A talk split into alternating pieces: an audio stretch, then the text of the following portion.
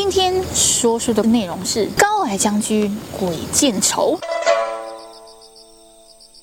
高矮将军难道是黑白无常？错，七爷八爷，他们不是一样的吗？不一样。哎，七爷八爷呢是城隍爷底下的将军，嗯，黑白无常呢是专为阎罗王办事的。是，原来是这样区别哦。我一直以来都把他们想在一起耶，因为他们就是一黑一白。对啊，但其实是不一样的，不一样。七爷八爷呢生前在福州县衙上班的。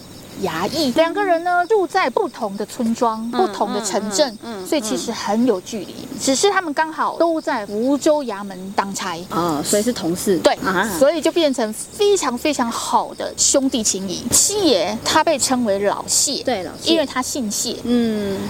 八爷被称为老范，七爷呢，他是又高又瘦，八爷呢是又矮又胖。记忆中是这样子，没有错。对，所以他们有很大的落差。有一天呢，县太爷就下令两位要出差，说好了就在哪一天到哪里集合，我们再一起出发。因为两个人住很远嘛，集合之后就走啊走啊走啊，本来是风和日丽呀、啊，走到了拱桥上的时候，突然天气变化，乌云密布，嗯，雷声大震，好好好突然哦。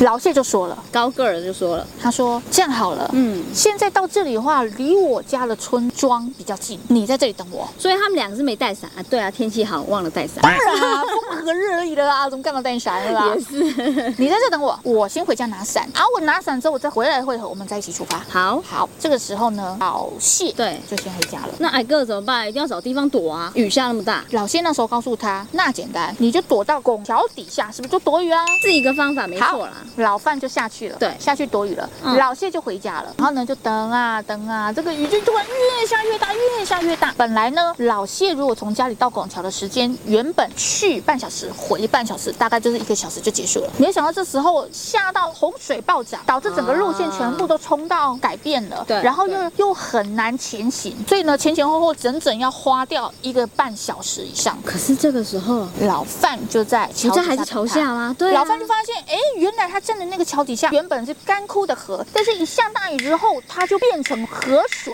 那就是暴涨啦。他就想啊，那这样好了，我快被淹到了，不然我去拿一颗石头。他就推推推推了一颗石头，到了桥底下，把自己顶高。哎呀，你马甲勾引呢，很很非常的，因为呢，我如果 不能，我如果没有在这里，到时候老谢回来了，已经找不到我，是非常守信用的人。所以呢，老谢要出门的时候，他突然发现，怎么会这样子呢？全部都改变路线了，我到不了了。嗯，没关系。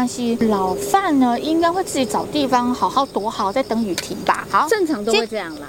嗯，不对，我突然想到了，依照我跟老范的情谊，他怎么样都会守信用到底，所以我一定要去到现场。相对来讲呢，看老范的角度，老范也会觉得啊，雨下这么大，老谢应该不会来了。对，不对，想到我跟老谢的情谊，他不管怎么样也是一个非常守信用的兄弟，无论如何他一定会来的，所以我必须要站在这里，否则他一定来了，找不到我怎么办呢？所以我一定要等到他来。越下越大，越下。越大，终于老谢赶到桥边了，雨也停了。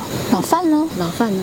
啊，不见了。突然看到一堆居民在这里嚷嚷嚷嚷嚷嚷，结果到这条河的下游，嗯、看到了老范的尸体，他被淹死了，因为守信用。对，他突然觉得都是我来得太晚，所以我决定跟他一起淹死好了。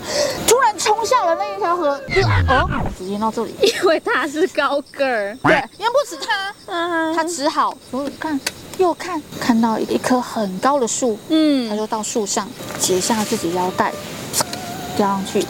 把自己吊死了。那他们这样兄弟情谊实在是，然后为了这样就跟他一起走了。对，所以这才人家俗称为什么老谢呢？他是长舌头哦，原来是因为这样的关系。对，老范呢为什么会脸黑？因为他在憋气。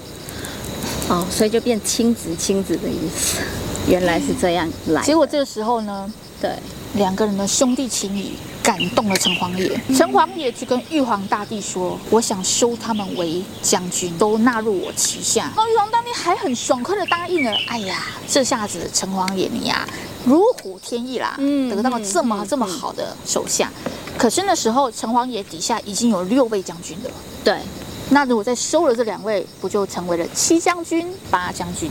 所以才被人家称为七爷跟八爷。嗯。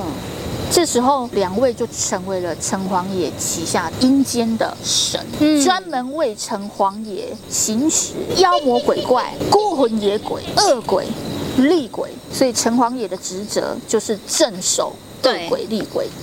所以他手下所有的将军也是做这件事情。那人家说，其实呢，老谢是一个生性温和、个性善良的人。嗯，所以只要你犯错，你跟他求情、认错、知错能改，他完全就会不在意，也会跟你说啊，知错能改就好了，没关系，没关系，一切都没事了。嗯，所以也有人叫他谢必安。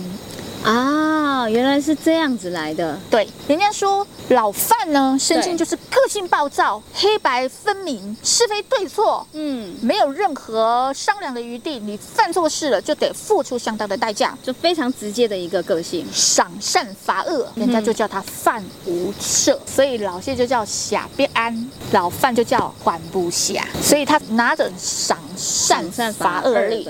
老谢呢，拿手指白扇，他会有生死簿。为什么生死簿呢？通常是只有阎罗王才有吧？对啊，阎罗王的旗下麾下黑白无常也会有，因为他们得知道哪一个人的时辰所到，到了，那他就会带他走。黑白无常会有，就是为了时辰到，工作职责按照顺序跟流程去带走。七爷八爷就是专带那些我不要投乱跑的，或者是不愿意的那一些嘛。我不甘，我不甘心，我有怨气，我不要投胎，我一定要报仇，我一定要孤魂野鬼跑错家，走错流程这一堆的，就由七爷八爷去带走。哦，所以他们两个是不一样的。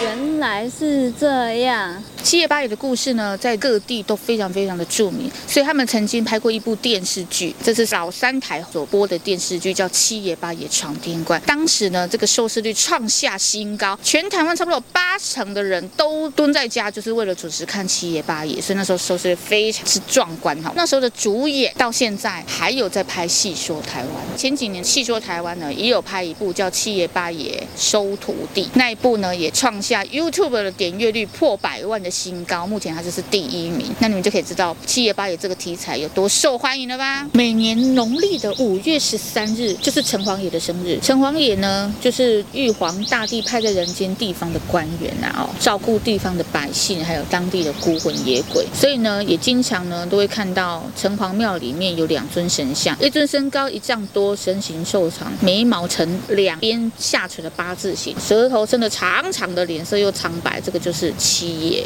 另外一尊呢，身高不及七爷的一半，脸部黑漆漆的，身形矮重，他就是八爷。每当城隍爷生日的时候呢，他们常常就会在民间做一些庙会的活动啊，绕境巡街啊，还有你会看到很多八家将啊、当机啊。七爷八爷封为神之前，就是有这么一段感人的故事。对，嗯、他们两个的情谊就因为这样开始在民间流传，因为这辈子应该也找不到兄弟情谊这么深厚的了吧？真的，重点他们还没没有血缘关系。